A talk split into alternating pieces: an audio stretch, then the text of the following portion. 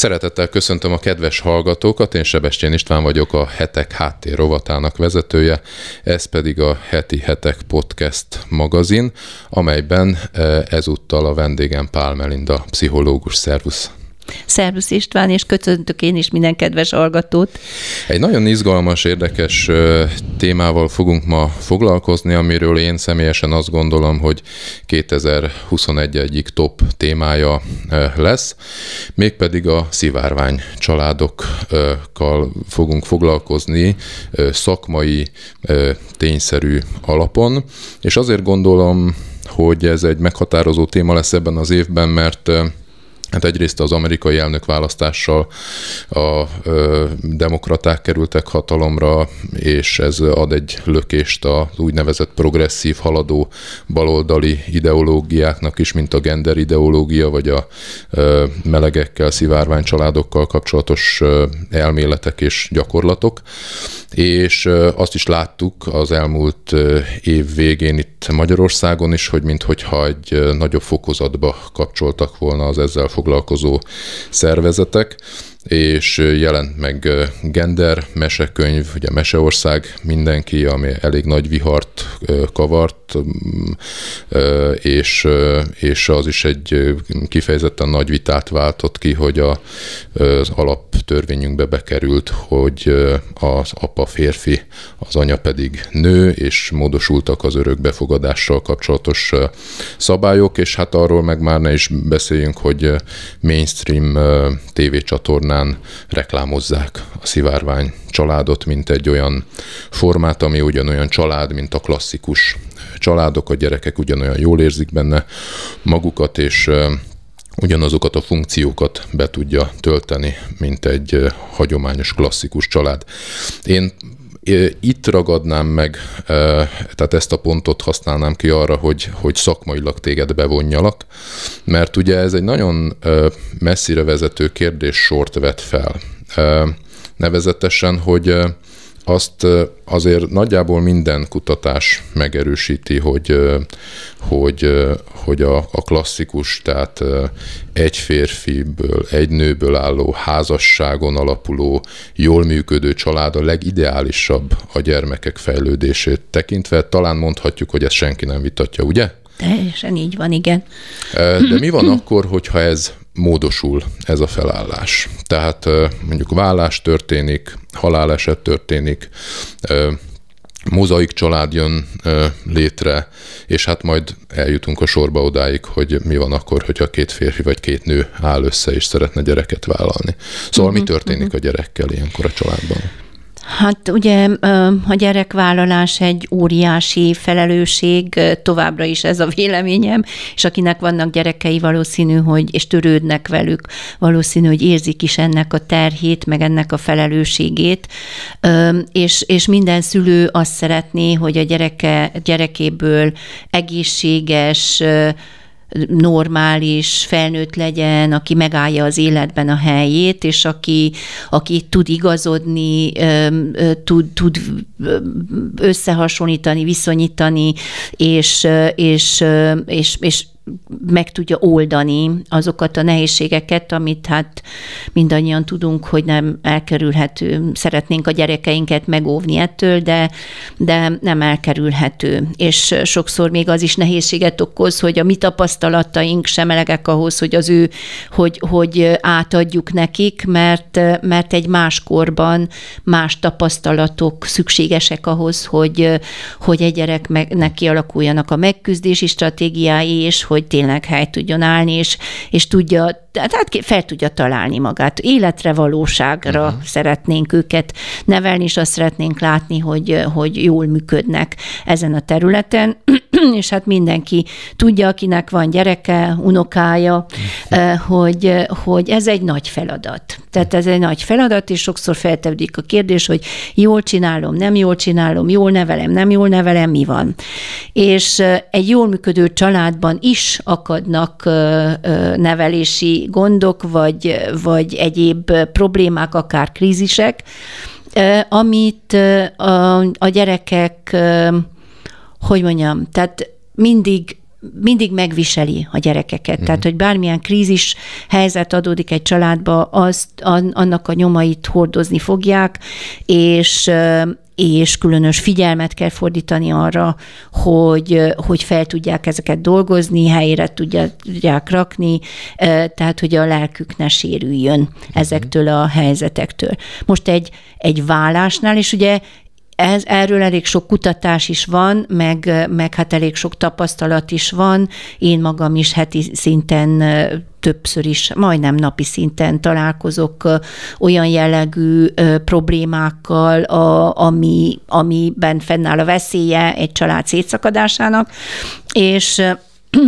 és ugye hát ebből is tudjuk, hogy egy gyereknek az ideális felállás anya, apa, az ő egységükből születik a gyermek, és hogyha ez a két ember külön válik, elszakad egymástól, akkor az a gyerek valahogy lóg a levegőbe, mert ő vér szerint kötődik az egyikhez is, vér szerint kötődik a másikhoz is, mind a kettőnek rokona, és viszont az erős kötelék, az elszakad, ami ami az ő biztonságát jelenti, amiben ő jól érzi magát, ami a stabilitását jelenti, és ettől kezdve hát nagyon sok minden probléma vetődik. Tehát lehet azt mondani, hogy minél jobban távolodunk az ideálistól, egy gyermeknek a helyzete, azok a körülmények, amik biztosítják, hogy ő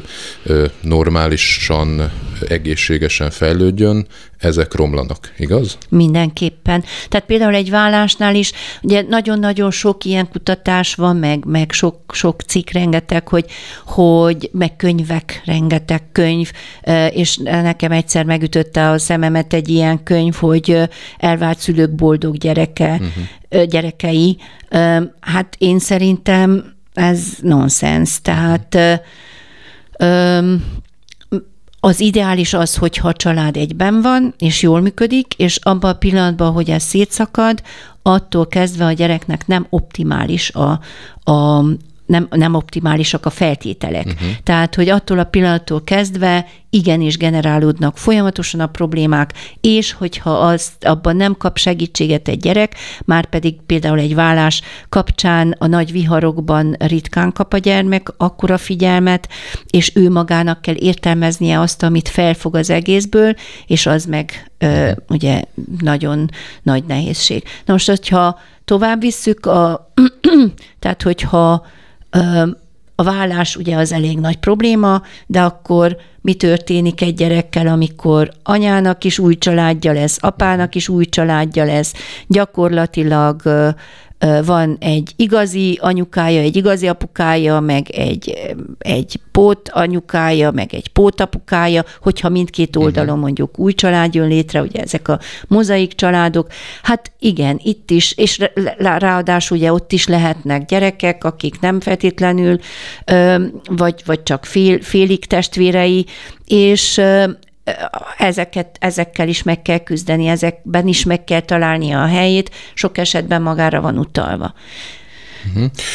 Világos, ugye nyilván senkit nem akarunk megsérteni, aki bármilyen okból is mondjuk egyedülálló volt, és úgy kénytelen nevelni a gyerekét, hogy egyedül, de azért én úgy látom, és javíts ki, hogyha rosszul fogalmazom meg ezt a gondolatot, hogy azért nagyon nagy különbség van a között, amikor egy ideális család széthullik, mert annak valamilyen köze még van az ideálishoz.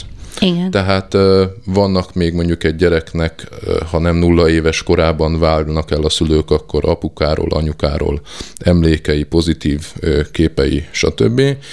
És nem mellesleg, aki mondjuk egyedülállóvá válik, ő általában szeretne újra házasodni, és azért vannak arra is jó példák, hogy azért többé-kevésbé normálisan föl lehet nevelni egy gyereket ilyen családban is. Még akkor is, hogyha a rizikója ezeknek a problémáknak, amikről beszélünk, nagyobb. De abban az esetben, amikor két egynemű személy úgymond családot alapít, már ugye maga a kifejezés is nagyon extrém, mert nem lehet nekik saját gyermekük. De összeállt... A természetes úton biztos, hogy nem. Nyilván, inkább biológiai úton. Vagy pedig mondjuk az egyik hozza magával a gyermekét, a saját biológiai vérszerinti gyermekét egy nemű kapcsolatba.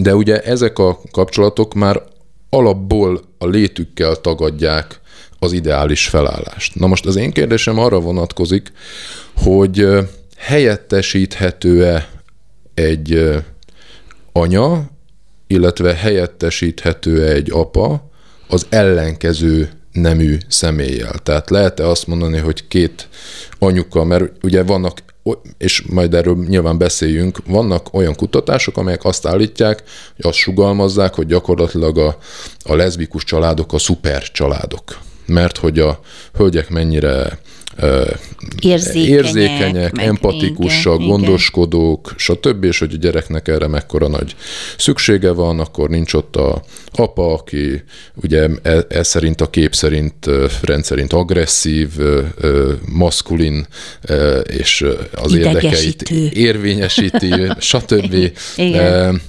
Na, szóval számomra meglepő volt, amikor ezzel elkezdtem foglalkozni, hogy szinte nem az, hogy ugyanolyan a két család, a klasszikus meg az egynemű, hanem azt hozták ki, hogy hát kérem szépen a leszbikus család az egy szuper család. Na de kérdem én, hogy helyettesítheti-e egy nő az apát, a férfi apát, és viszont egy férfi apa helyettesíthet-e egy hölgy anyukát? Hát az én meggyőződésem az, hogy ez nem lehetséges.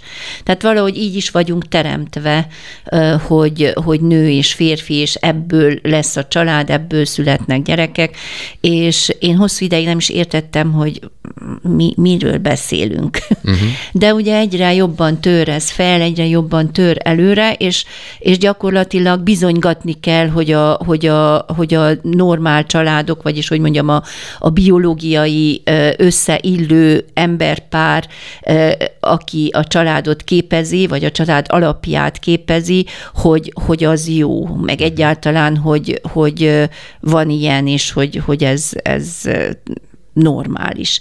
Uh-huh. És annyira tör előre ez a felfogás, hogy gyakorlatilag majdnem üldözik azokat a szakembereket is egyébként, akik azt merik mondani, hogy már pedig ezzel nincs minden rendben. Uh-huh. És ugye egy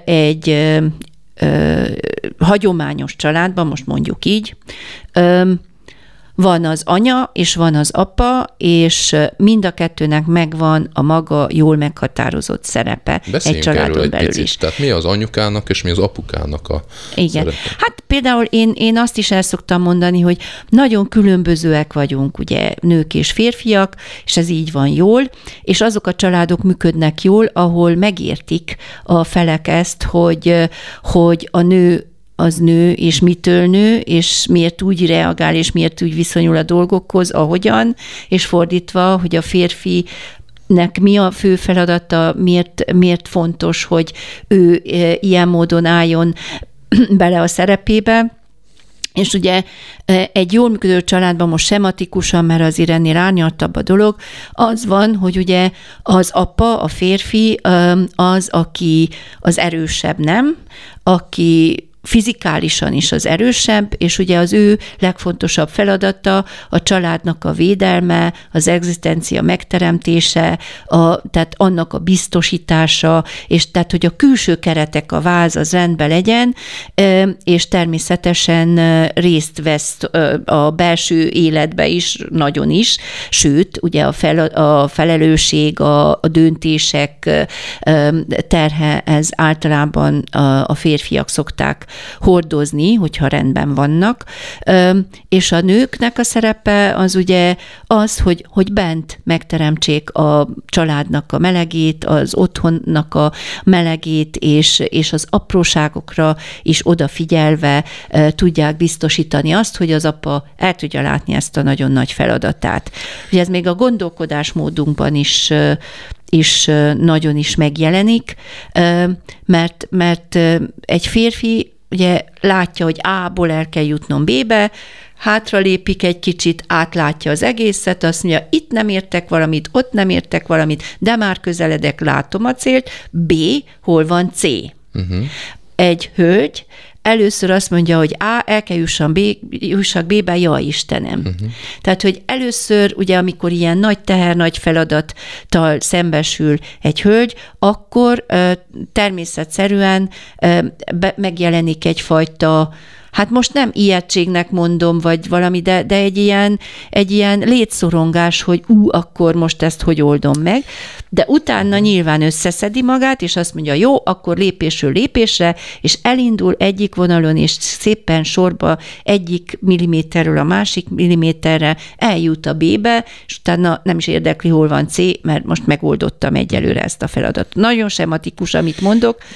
Igen, egyrészt sematikus, és ezzel nincs is gond, mert most nincs időnk arra, hogy ezt annyira árnyaltan kibontsuk, viszont egy dologra hadd kérdezzek rá, mert én ezzel rendszeresen találkozom, sőt, tehát maga ez a gender elmélet, ez minden erővel ezt próbálja ránk tolni, hogy mivel a társadalom megváltozott, ezért megváltoznak a női meg férfi szerepek is, és ugye ezekről többnyire úgy gondolkoznak ezek a gender elméletek, hogy ezek ilyen társadalmi kreációk, tehát egy férfi azért viselkedik így, mert ezt a neveltetést kapta, ezt várja el tőle a társadalom, egy nő azért viselkedik úgy, mert szintén ezt várják el tőle, és ezt tanulta. Most felmerül a kérdés, hogy ezek a nőies, illetve férfias magatartások mennyire kötődnek a biológiai adottságunkhoz. Visszatérve az előző, vagy ide kapcsolva még az előző kérdést, hogy mi egy anyának, meg mi egy apának a szerepe. Olvastam olyan kutatást, és rendkívül érdekes volt, hogy egy anyuka sokkal érzékenyebb a kisbabának, kisgyereknek a sírására például. Tehát valahogy úgy van összerakva az agya, igen.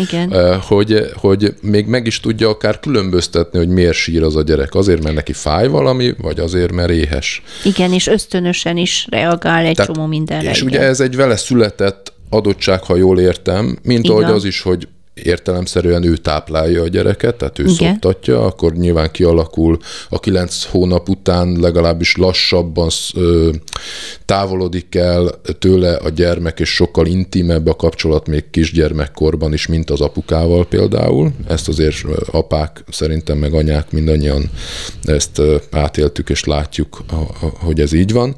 Aminek szintén van egy olyan oldala, hogy ez egy vele született tulajdonság vagy tulajdonságok miatt van így. Az apukánál ugye a védelem szerepe a fizikai erőből is származik, de például valahogy az apukák is úgy vannak összerakva, hogy sokkal bátrabbak bizonyos esetben, tehát mindannyiunknak megvan az a kép, akár saját tapasztalatból is, hogy apuka dobja magasra a gyereket, anyuka sikoltozik. Így van.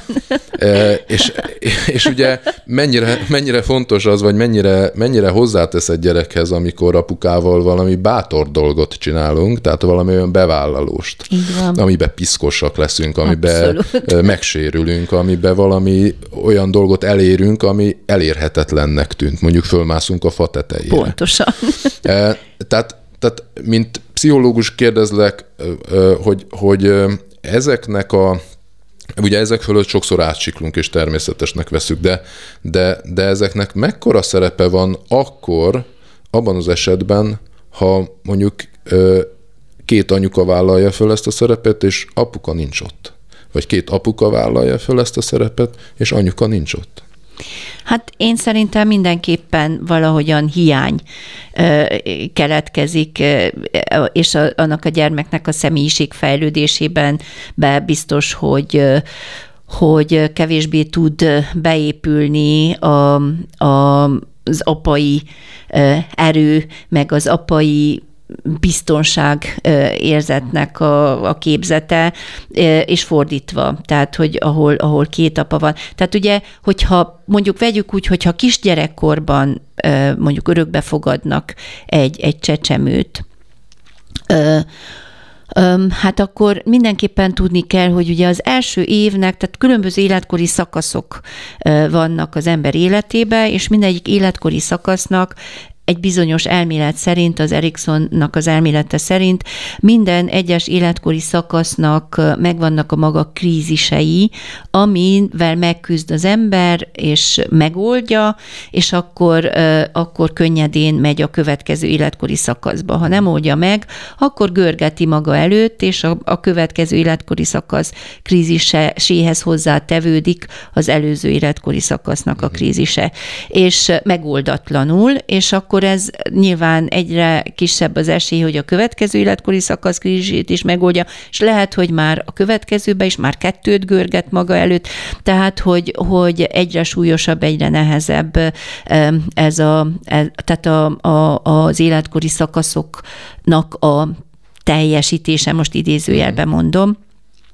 És ugye kisgyerekkorban, vagyis csecsemőkorban a biztonságérzetnek és a bizalomnak a megalapozása történik. És ugye itt a biztos kezeknek a tartás, és az a biztonságérzet, ami körülveszi ilyenkor a pici babát, nagyon fontos. Ugye elvált szülőknél is nagyon-nagyon lényeges kérdés, hogyha hiányzik az apa, és ugye olyan társadalomban élünk, ahol gyakran az apa hiányzik. Tehát, hogy ahol pont amiatt, amit itt elmondtál az előbb, hogy az anyukáknak az első évben, vagy az első időszakban a kötődése a babához ösztönösen is erősebb, és jobban odafigyelnek a jelzéseire, stb.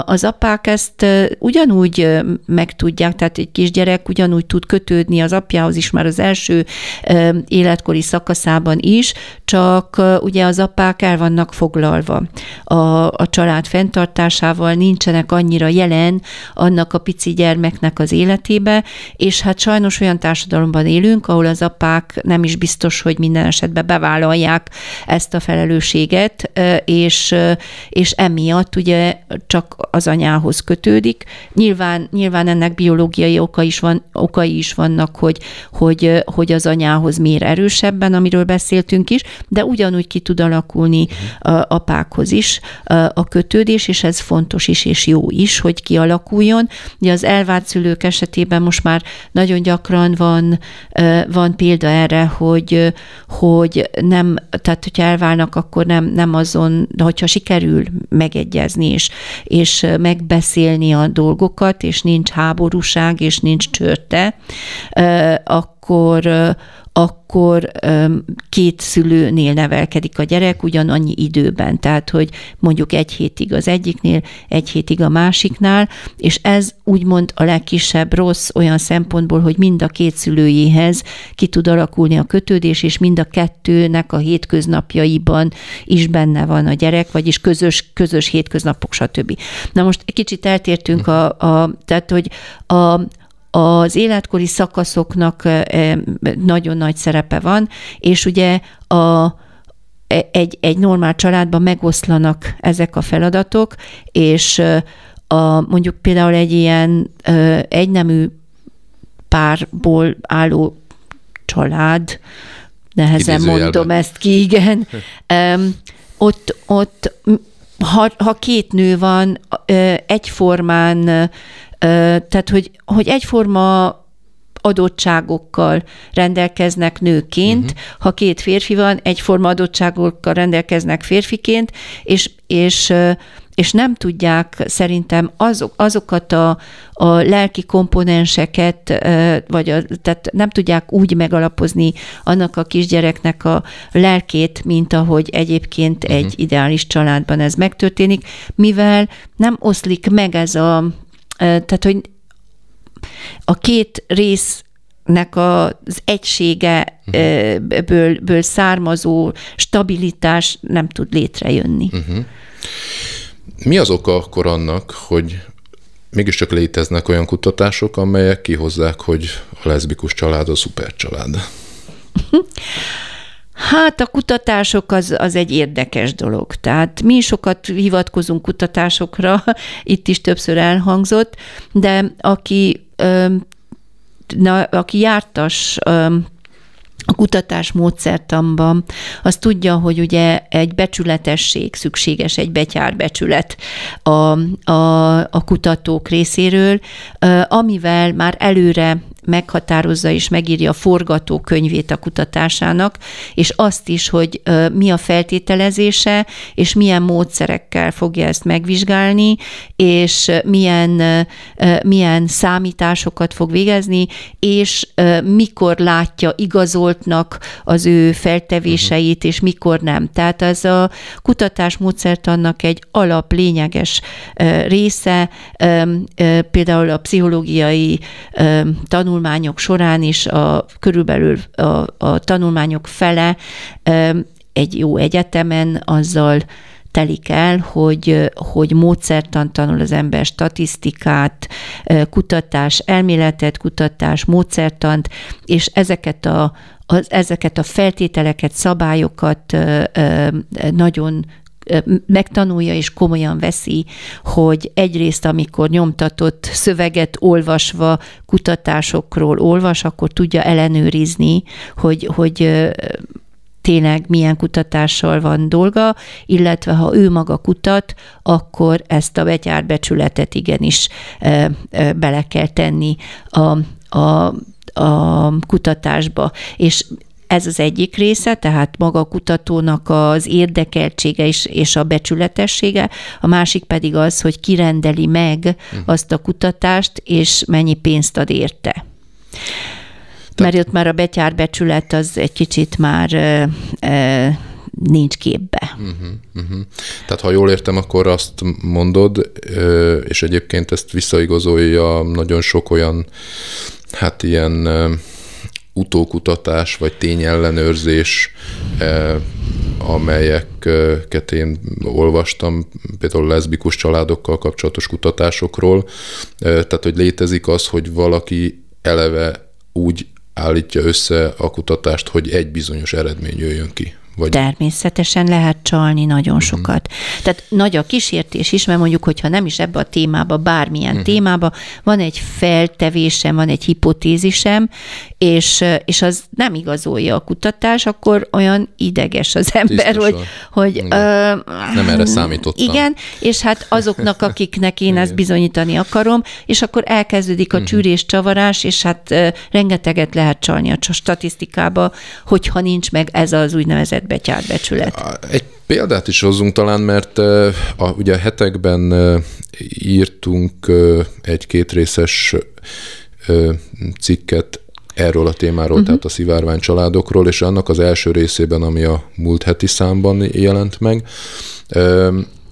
én kifejezetten, tehát hangsúlyosan kitértem erre a megbízhatóság kérdésre, és ott idéztem egy tanulmányt, amely azt mondja, hogy talán 86-tól kezdve kezdtek el hosszú távon követni leszbikus anyákat, a gyerekeket nevelő leszbikus szülőket, és ott például az jött ki, hogy minden tekintetben hát szinte jobbak, mint az átlagos családnak a gyerekei az eredmények alapján a leszbikus családban felnővő gyerekeknek az eredményei, iszonyú jól tanulnak, nagyon jó mentális állapotban vannak, és a többi.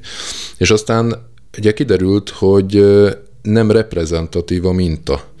Tehát, hogy ez a majdnem 90 szülőpár, vagy hát nem szülők, hanem leszbikus párok, akiket összegyűjtöttek, és vizsgálják őket, ők a társadalomnak a felső rétegéhez tartoznak. Tehát nagyon jó munkahelyjel, képzettek, stb. Tehát amikor kijön egy ilyen esetben az az eredmény, hogy az ő gyerekük átlag feletti teljesítményt nyújt, akkor az nem a leszbikusságnak köszönhető, mert nem annak, hogy két nő neveli azt a gyermeket. Hanem az életszínvonalnak elsődlegesen. Hanem az életszínvonalnak, az ő képzettségüknek, társadalmi státuszuknak, és a többi.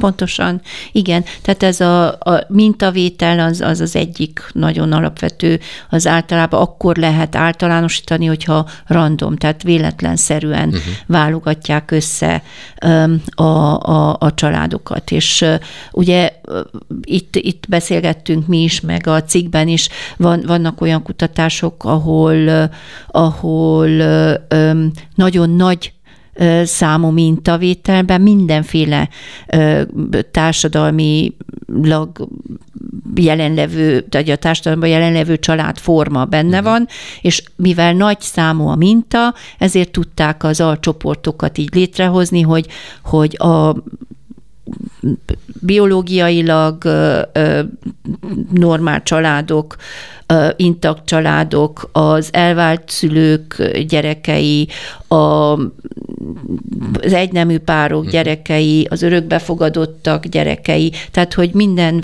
az egyedül nevelő szülők gyerekei. És akkor ezt össze lehet hasonlítani. És akkor ugye ezért mondom, a tervezés nagyon fontos, meg a forgatókönyv, hogy mit szeretnék megnézni.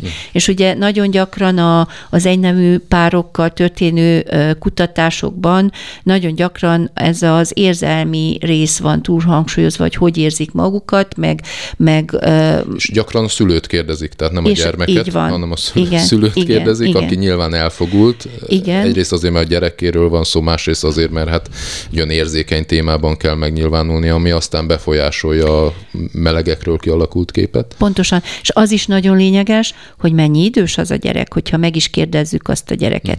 Ugye egy bizonyos életkorig, úgy kb. 12 éves korig a gyerekek úgy felnéznek a szülőkre, és úgy nem is kérdőjelezik meg, amit mondanak, és csak ők léteznek, és ők a legjobbak, meg a legügyesebbek, meg a legerősebbek, a legszebbek, és ugye a kamaszkor kezdetével kezdenek szkeptikussá válni, akkor már kifele is kacsingatnak, illetve már nagyon nagy hangsúlyt kapnak a kortársak, tehát nagyon nagy hangsúlyt kap a kortársak véleménye, és akkor már kezdik megkérdőjelezni, hogy az minden úgy van-e, ahogy anya-apa mondja a dolgokat, és ugye ezekben a kutatásokban nagyon-nagyon lényeges az, hogy egyrészt hosszú távon lehessen megvizsgálni, tehát hogy nem egy ilyen punktuális vizsgálat, hogy most merítek egyet, és akkor most megkérdeztem, és kijött ez az eredmény, és a gyerekek is mind azt mondják, mert nyilván nem mindegy, hogy mennyi idős az a gyerek, és milyen kérdésre válaszol, hogyha viszont megkérdezem most is, és megkérdezem 5 év múlva is, biztosan, és megkérdezem 10 év múlva is, sőt, akkor már felnőttként kérdezem meg, és itt utaltunk is a cikkben egy ilyen kutatásra, ahol nem is a szülőket kérdezték meg, hanem csak a felnőtt gyerekeket, akik ilyen-olyan-amolyan családokban nőttek fel, és akkor van értelme igazán, vagy akkor lehet egy kicsit összehasonlítani, és megtalálni azokat a pontokat, ahol előnyök mutatkoznak, illetve ahol hátrányok. Azt lehet mondani, hogy igazából még nincs annyi számú kutatás, ami tudományos konszenzust tudna teremteni ebben a kérdésben?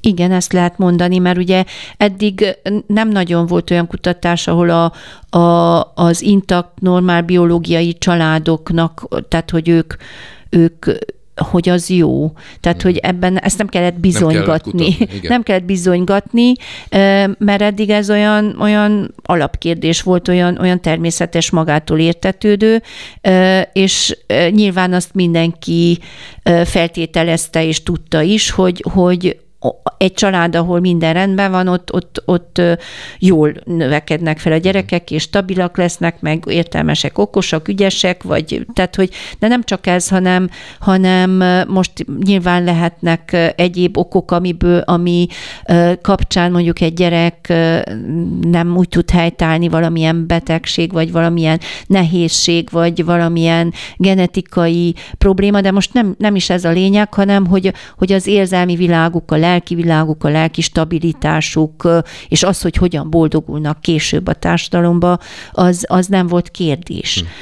És most meg bele kényszerítenek ebbe a vonalba, hogy így védekezni kell gyakorlatilag, meg kell védeni Tehát, hogy felcserélődik a jót mondjuk rossznak, a rosszat mondjuk jónak, és bizonygatni kell, hogy a jó miért jó. És ugye ezért nem nagyon vannak még kutatások, de egyébként az egynemű párok, mint család, ott sincs nagyon annyira sok kutatás, ahol egyértelműen valamit is ki lehetne jelenteni, mert azért még ez még nem annyira. Meg kevés az a tanulmány, illetve én még nem is találkoztam ilyennel, ahol a jól működő egynemű családokról van szó, mert ugye ismerjük, hogy milyen problémák fakadnak a homoszexuális kapcsolatokból. Rengeteg adatot találtunk mi is, hogy mennyire másféleképpen fogják fel az életet, és másképpen is élnek, és ebből nagyon-nagyon sok nehézség és probléma, konfliktus és összezuhanás, meg krízis helyzet alakul ki. Tehát jól működő egynemű családokról is hiányoznak az adatok. Van még egy szűk 10 percünk. Én azt javaslom, hogy bár a cikkben, vagy cikkekben részletesen is foglalkoztunk ezekkel a kutatásokkal, de menjünk végig azokon, amelyeket összegyűjtöttünk, és hát amelyek azért legalábbis megkérdőjelezik azt a narratívát, hogy a szivárvány család családnak nevezhető, és betölti ezt a funkcióját, amit egy klasszikus család. Talán kezdjük ott, hogy a stabilitása ezeknek a kapcsolatoknak az milyen? Mert ugye maguknál a hetero vagy a homoszexuális párkapcsolatoknál, amikor még nem családról beszélünk, hát én is nehezen ejtem ki ezt a szót. Tehát, hogy nem ilyen elkötelezettségi viszonyról beszélünk, hanem szexuális kapcsolatról, van nagyon nagy a promiszkuitás, tehát hogy... Így van.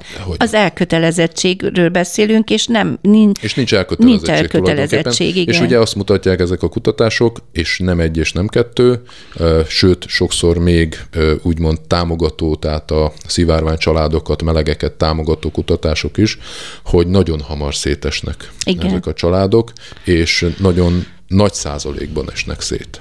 Ezek a párok egyelőre, mert ugye családokról még igen.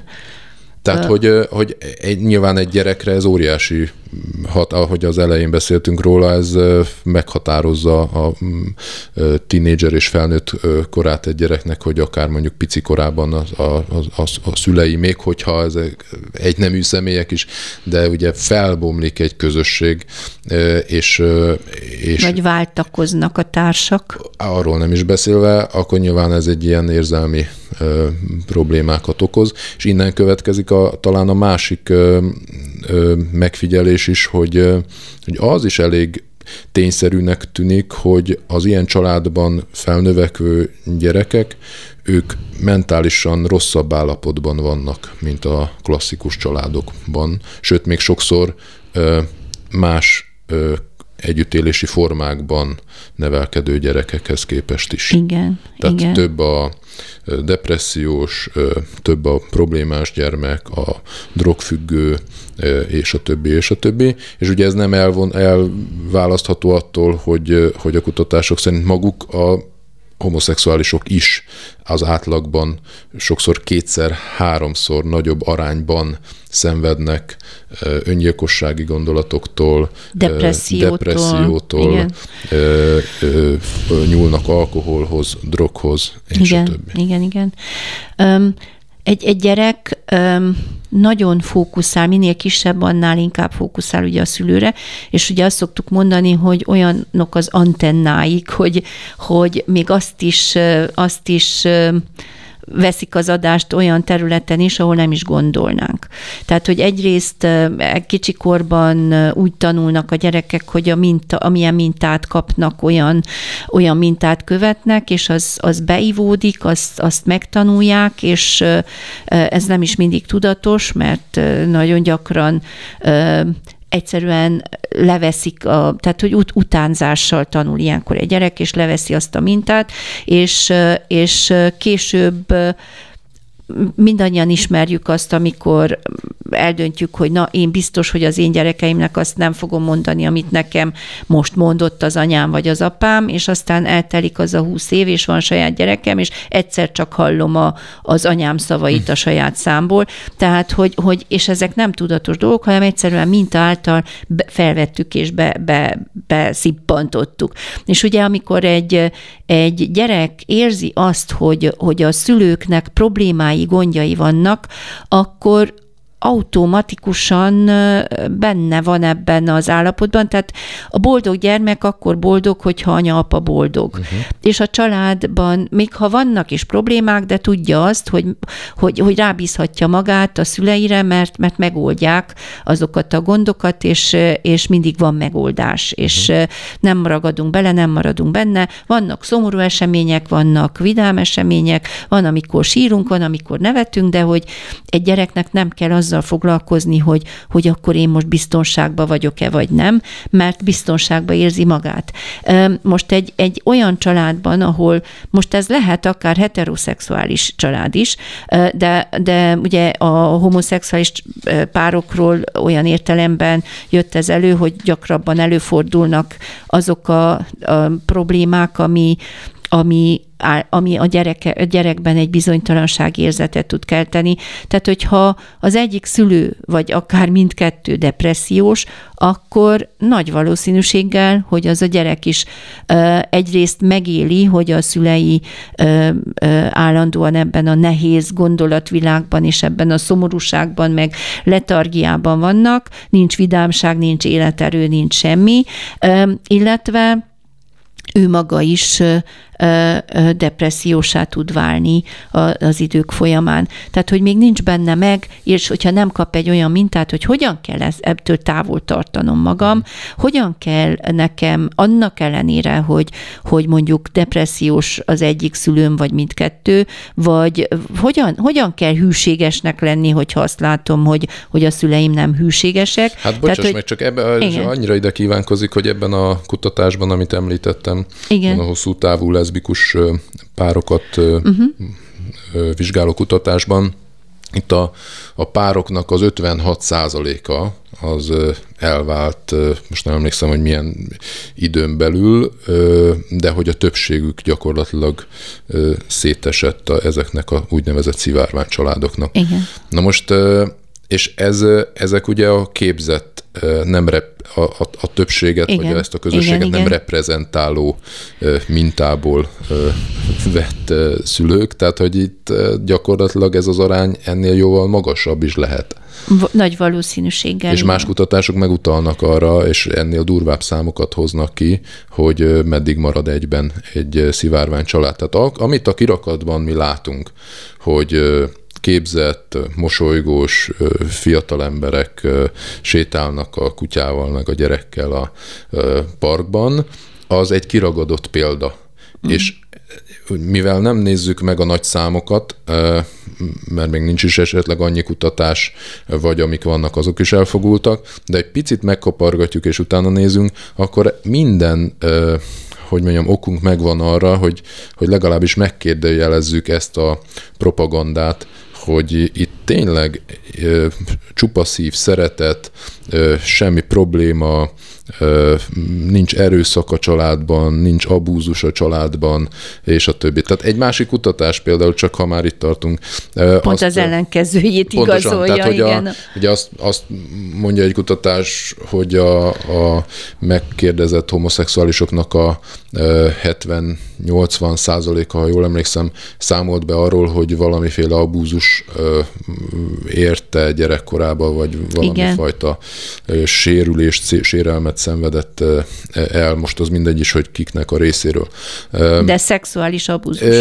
Olyan is van, és igen. Olyan is van, ahol ezt ahol nem részletezik. Igen. Egyszerűen bántalmazott gyermekek, tehát gyermekkorukban bántalmazták őket. Na most ők felnőve, tehát én most nem arról beszélek, hogy ők meleg családban, vagy szivárvány családban szenvedtek el bántalmazást, ők felnőve családot alapítanak, akkor logikus-e azt mondani, hogy ők lesznek a világ legbékésebb családja, akik a gyermekkorukban nagy arányban, vagy akik között a gyermekkorukban nagy arányban fordult elő bántalmazás. Hallod, amit mondasz, nem? A kérdésben igen. A válasz, persze. Igen, csak hogy... tehát hogy hogyan?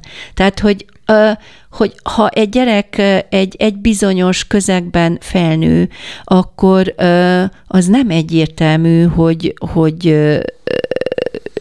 ő más lesz. Tehát pont ma az előbb is hangsúlyoztam azt, hogy ahhoz neki kell legyen egy lelki ereje, hogy ki tudjon törni abból a közegből, amiben felnőtt. Tehát, hogyha egy ilyen családban nő fel, ahol bántalmazták, akkor inkább az a logikus, hogy sajnos ő is bántalmazó lesz, vagy áldozat.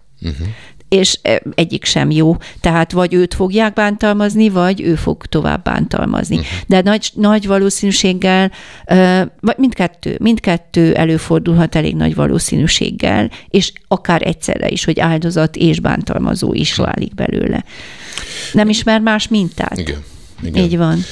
Szóval nagyon elgondolkoztatóak ezek az eredmények, és egy utolsó kérdést, hogyha megengedsz, egy kicsit a kontextust tágítva, mit gondolsz, hogy hosszú távon milyen társadalmi hatása lehet annak, hogyha ez elfogadottá válik, tehát törvényessé válik mondjuk egy adott országban az, hogy azonos nemű szülők gyermekeket fogadhatnak örökbe, lombik programmal, nem is tudom, hogy mondjam, állíthatnak elő maguknak igen.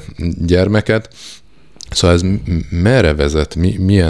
Milyen jövőt mutat ez? Hát, eléggé siralmasat ilyen szempontból. Tehát, hogy ez az egész örökbefogadási téma, tehát, hogy az egész mentalitás ennek a mozgalomnak olyan, hogy gyakorlatilag folyamatosan azt bizonygatják, hogy ők jobbak, mint a heteroszexuális, vagy tehát, hogy a biológiailag normálisan működő emberek, nem tudok mást mondani, és folyamatosan ezt bizonygatják, és valahogy mindig az kell nekik, ami nekik nincs, de a másiknak van. És a gyerek is ez a kategória, és valahogy ezzel is azt akarják bizonygatni, hogy nekik kellenek a gyerekek, mert hogy ők sokkal jobban meg tudják, de nem tudják megteremteni gyakorlatilag, tehát hogy nincs alapja. Ez egy alapja. Ilyen kognitív igény, hát, hogy szerintem igen, benne van. Igazoljuk saját magunkat igen. azzal, hogy nekünk is van gyerekünk, abszolút. És normálisan igen. nevelünk egy igen. gyereket. Abszolút, tehát egy kicsit hasonlít ez is ahhoz, amikor elválik két szülő egy normál családba, és akkor a gyerek fölött folyik a harc, hogy nem mer hozzám kerül, és közben nem a gyerek érdekeit nézi, hanem csak bizonygatni akarja, vagy a másikon bosszút állni. Most ez egy másik kérdés, de hogy egy kicsit ezt érzem benne, hogy nekik az mind kell, ami van a heteroszexuális családok, és igen, nekik van gyerekük, ha nekünk is kell, na és akkor hogy lehet, hát örökbefogadni. Csak ugye, hogyha nincs, tehát hogyha a biológiailag intakt családok szétesnek, vagy nem léteznek, akkor nem fognak gyerekek születni, és akkor kit fogadnak ők örökbe. Igen. És persze vannak ezek a lombik, meg béranya, meg nem tudom én mi, de ezek mind ilyen rendkívül bonyolult dolgok, és nem is mindig működik úgy, ahogy legalábbis amit én így elolvasgattam, hogy azért ez nem egy ilyen egyszerű dolog, és hát maga a család, mint fogalom, amiben a szövetség, az elkötelezettség, abban az értelembe vett szeretet, hogy törődés van. Tehát, hogy nem csak ez, hogy én sokszor nekem az érzésem, hogy egy kicsit össze van tévesztve a szeretet és a szexualitásnak a témaköre, meg a szerelem. A vágyak kielégítéséről igen, a vágyak kielégítéséről van pontosan, szó, igen. ami nem egyenlő a szeretettel. Igen. És hogy ettől kezdve, ahol ez ilyen nagy hangsúlyt kap ez az egész szexualitás kérdése, ott valahogy nem lehet ezekről a konkrét családot meghatározó tényezőkről beszélni, mert hogyan? És ugye ez az elkötelezettség, ez a szövetség, ugye az előbb is beszéltük, hogy ez az egyik alap, és hogyha ez már hiányzik, akkor hova vezet ez? Igen. És hogyha ez így elterjed, vagy ez a jövő, akkor hát igen. Meg hát hol a határ? Tehát, hogyha két férfi, meg két nő összeállhat, akkor miért nem állhat össze három férfi, meg három nő? Hát vagy igen, meg most olvastam olyanról, aki saját magát vette el feleségül, mert hogy nem talál olyan társat. Szóval ez már nem így... tudom, hogy azt kívánja, mert hogy majd egy másik beszélgetésben ezt megtárgyaljuk, reméljük, hogy ez az idő azért nem fog eljönni. Mindenesetre most lejárt az időnk. Mm. Én nagyon köszönöm Pál Melinda pszichológusnak, hogy itt volt, és ezeket is köszönöm a lehetőséget. Át tudtuk beszélni. A hallgatók figyelmét is nagyon köszönjük, és akit bővebben érdekel ez a téma, az a Hetek heti, illetve múlt heti számában az ezzel kapcsolatos cikkekből még alaposabban tájékozódhat. Mindenkinek további kellemes időtöltést kívánunk, a viszonthallásra.